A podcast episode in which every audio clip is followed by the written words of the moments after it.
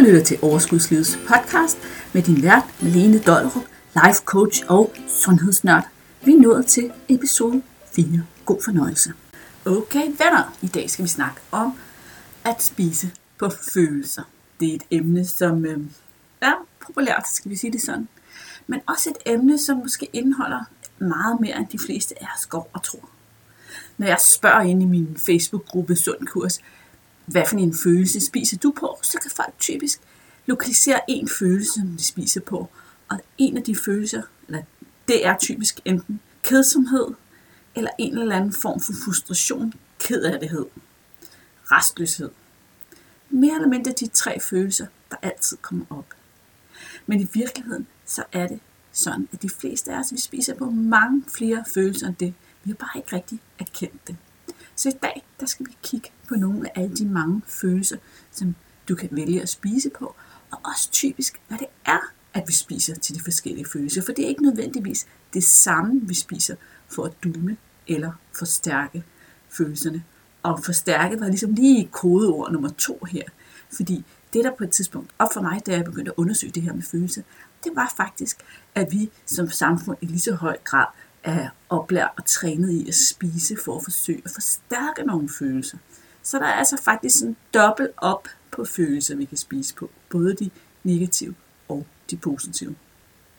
Det er Malene fra Overskudslivet her, og hvis du har fulgt meget et stykke tid, og har fulgt med inde på Overskudslivets blog, eller måske hørt en livestream for lang tid siden, så kan det være, at du har hørt det her.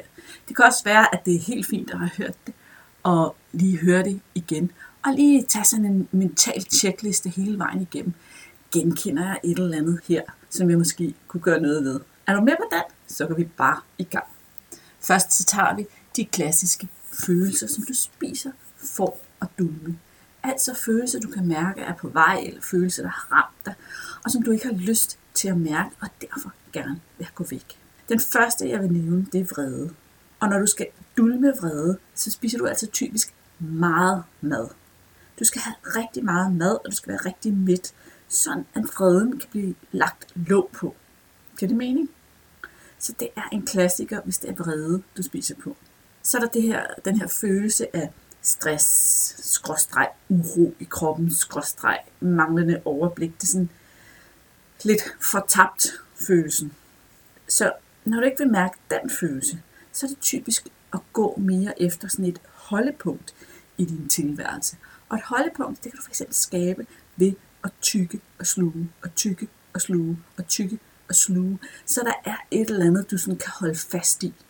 Så det er altså et rigtig, en rigtig klassisk måde at løse det her, sådan, jeg vil ikke mærke det her stress, uro, manglende overblik lige nu. Lad mig skabe et holdepunkt. Den næste, jeg vil tage, det er kedsomhed. Og under kedsomhed hører altså også ventetid.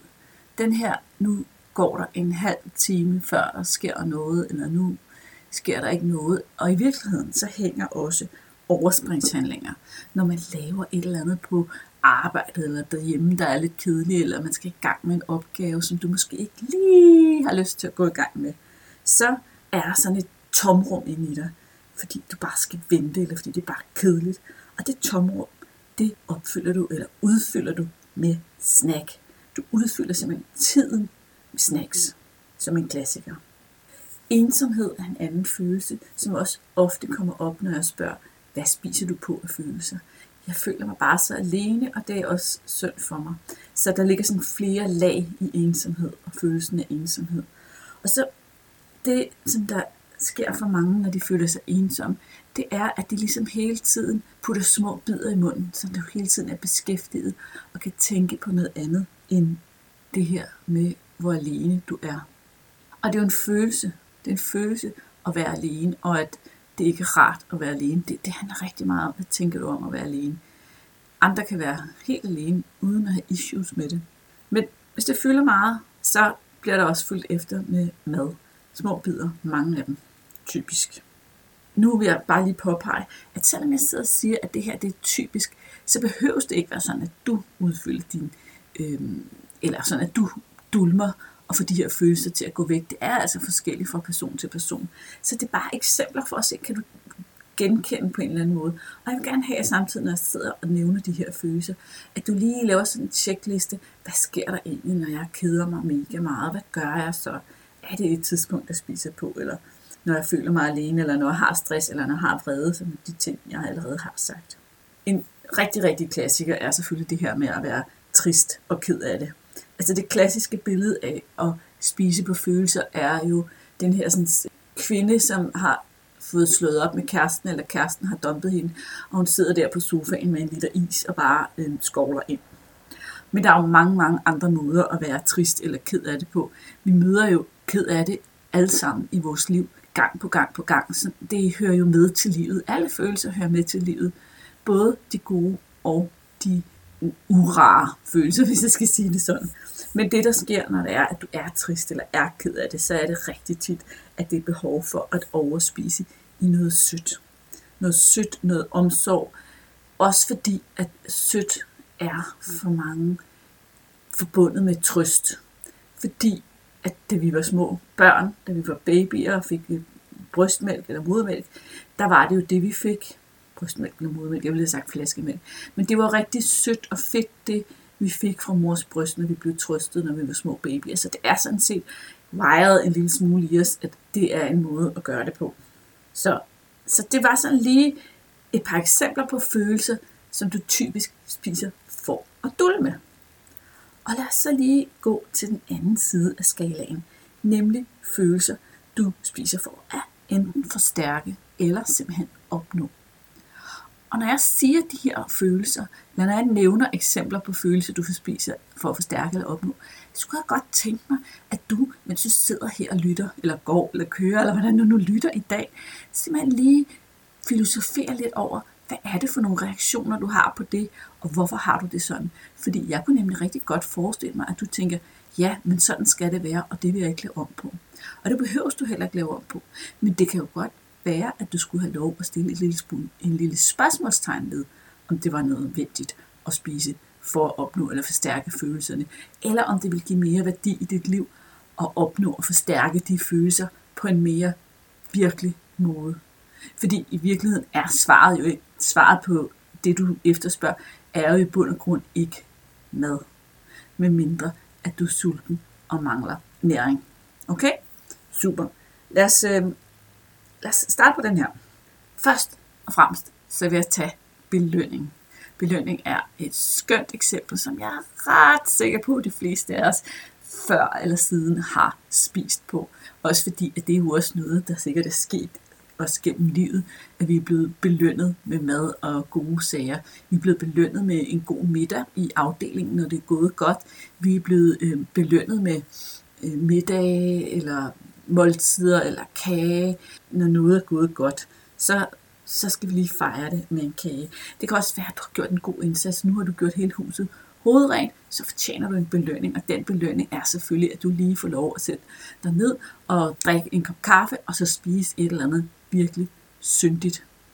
Og når jeg siger syndigt, så er det ikke fordi, at jeg vil stemple noget med som plusmad og minusmad, så er det bare fordi, du ved udmærket godt, hvad jeg mener, når jeg siger syndigt. Noget, som står på din, den burde jeg nok ikke spise liste. Yes? Så er der glæde. Og i virkeligheden, så kan mad, og især sådan mad med søde sager, det kan godt sådan skabe sådan en kortvarig fornemmelse af at være sådan helt høj og derfor så kan det godt lige, når du har puttet søde sager, slik, muffin, kage, is, whatever, skabe sådan en fuldstændig fantastisk, men kunstig lykkefølelse inde i dig. Og din hjerne, den siger, wow, det var godt nok.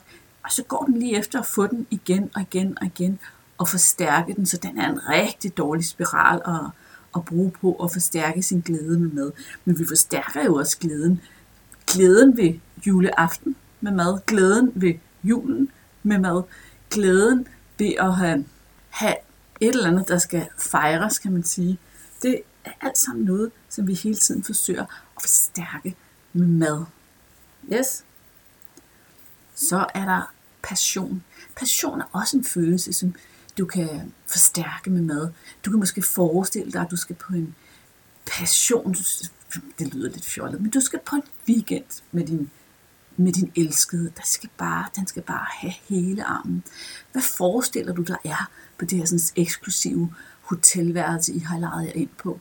Hvad er der at spise? Der er måske nogle jordbær dyppet i chokolade. Der er måske noget champagne. Eller der er måske noget, I spiser måske noget eksklusivt, lækker og krydret mad sammen. Eller noget med nogle skalddyr. Eller der er helt sikkert også nogle fødevarer, som er forbundet med passion og en følelse af at forstærke passionen. En anden følelse, som vi kan have behov for at forstærke, som er i det helt anden ende af spektret, kan man sige, det er det her behov for at have ro og balance. Hvis vi har svært ved at finde ro og balance i vores liv, hvis det hele er meget hektisk, og vi kan ikke rigtig falde ned, og vi løber rundt, og så kan det være ligesom den her sådan, måde at give os selv et break på. Det kan simpelthen være, at vi ikke kan finde ud af at give os selv et break på andre måder, end ved at sætte os ned og spise noget. Og tit så kan det her behov for ro og balance, det kan så udløse trangen til at spise noget, som der egentlig er forholdsvis neutralt, uden alt for meget smag og stå hej. Det skal bare være sådan neutralt og roligt, eller det skal minde om noget, som du fik i din barndom på et eller andet tidspunkt, hvor livet var godt og trygt og roligt. Nu har jeg allerede nævnt passion og krydderier, og kærlighed står også på min liste, og det er jo lidt det samme. Altså det er det her med øh, champagne, skalddyr, chokolade, jordbær. Det vil vi også gerne. Vi vil gerne forstærke fornemmelsen af kærlighed. Selvom at fornemmelsen og følelsen af kærlighed er jo noget, som kommer dybt inde fra dig selv af. Så er vi ligesom opdraget til medierne og omgivelserne og samfundet har opdraget os til, at vi føler mere kærlighed, hvis vi stiller de her ting frem. En helt anden følelse, som du kan have behov for at forstærke, og som du så prøver at forstærke med med, det er selvtilliden. Og det, kan du, det, det har måske lidt modsat effekt af mange af de andre fødevarer, hvor mange af de andre fødevarer, det er sådan nogle, der også giver den gas på kaloriekontoen. Så kan det her med selvtillid godt handle om at signalere kontrol. Og det kan være, at du, når du er sammen med andre mennesker, sådan typisk spiser utrolig kontrolleret med enten fedtfattig mad, eller meget, sådan, bare meget små portioner, en lille salat, alt hvad der sådan angiveligt er op i tiden, er som sundt. Det er kun det, du spiser, og muligvis også kun det, du snakker om. I hvert fald, når andre er til stede. Og typisk, så lige netop det her reaktionsmønster, kan have sådan en modpol, der hedder, at når andre så ikke er til stede, og andre ikke kan se det, så er det, at øh, vi lige falder lige ned den der skuffe, du ved, med alt det der, som er fuldstændig forbudt. Så det sådan, er sådan en cykling mellem at spise meget overperfekt, og på en måde, som ikke er spor tilfredsstillende for hverken sanser eller mæthed, og så til at gå over og så spise en helt anden grøft, som så bare udløser dårlig samvittighed. Så det, er en rigtig, det kan være en rigtig skidt spiral at komme ind i. Så er der en af de helt, helt hotte, som jeg tror godt, du kan sige ja her. Vi kan nok alle sammen kende os skyldige i og forsøge at forstærke stemningen. Forsøge at forstærke hyggen med mad. Ej, nu skal vi bare hygge os. Fredagsslik, ej hvor er det hyggeligt. Vi skal have popcorn, eller vi skal have chokolade, eller nu skal vi hygge os med noget ost og rødvin, eller noget slik, eller noget is. Det er en rigtig klassisk dansk, og også mange andre steder i verden, måde at ligesom forsøge at forstærke fornemmelsen af hygge. Og for nogen, der vil det simpelthen være det her sted i hele podcasten, hvor de tænker, yes, og det skal du ikke komme og lave om på. Jeg kan ikke forestille mig, at hygge kan være hygge på den måde, som vi hygger på i vores familie eller i mit liv, uden at der er den der kage, eller det der slik, eller de der popcorn. Det hører bare med. Men jeg kunne godt tænke mig bare sådan at udfordre dig en lille smule, og få dig til at tænke over, men er, er det hyggeligt? Er, altså, er det hygge at putte popcorn i munden? Det er selvfølgelig meget rart at have en undskyldning for at gøre det, og det kan også være rart at have noget at samles om. Men kunne man skabe en lige så mægtig hygge, eller en mere ægte hygge, på en anden måde? Sådan er omdrejningspunktet ikke bare maden, men noget andet. Den vil jeg lige overlade til dig og tænke lidt over. Og du er selvfølgelig også velkommen til altid, til enhver tid, at udfordre mig på den her. Det vil jeg elske. Du skriver bare. Den sidste følelse, jeg har her på min liste, som vi spiser for at forstærke, det er tryghed. Og her kan vi også godt vende lidt tilbage til den der også med modermælken, at det var så trygt at, at, at ligge det op af mor, det var små babyer. Men en anden måde at forstærke følelsen af tryghed er også at vende tilbage til sådan noget kendt noget fra din opvækst, eller en anden tryg periode i dit liv, hvor du havde det godt og følte dig tryg, og spiste et eller andet, som du kan huske, du spiste rigtig meget der, så vend tilbage til at spise det. Så du har nogle retter, som bare føles godt at spise, og som du bare vender tilbage til igen og igen. Og typisk for at spise, når det er, at du spiser de her retter, for at forstærke følelsen af tryghed, så har du absolut ingen anelse om, hvor meget du spiser. Fordi du kigger slet ikke på mængder, og du har slet ikke bevidsthed omkring selve mængden. Så det var lige de følelser, som jeg havde valgt at tage med i dag. Og jeg ved, at der er masser, masser, masser, masser andre følelser. Og inde i pakken af dem, som vi har snakket om i dag, der ligger jo også, kan man sige, øh, afarter og sidearter og sådan noget. Men det, som du kan bruge det her til, det her, du kan bruge listen her til, det er selvfølgelig, at du kan ligesom prøve en gang at tjekke ind med dig selv en gang imellem. Okay, når jeg har den her følelse af, bare du kan tage dem en af gangen, eller du kan tage dem, du først følte ramt af. Hvordan føler jeg så i kroppen, og hvordan reagerer jeg? Og er det hensigtsmæssigt? Er det i, i, på linje med det, jeg godt kunne tænke mig at skabe og opnå for mig selv, og derhen, hvor jeg gerne vil? Eller skal jeg tænke over, om jeg i den her situation kunne handle på en anden måde? Og bare det lille stykke tankearbejde, det kan altså være med til at sætte gang i en hel masse.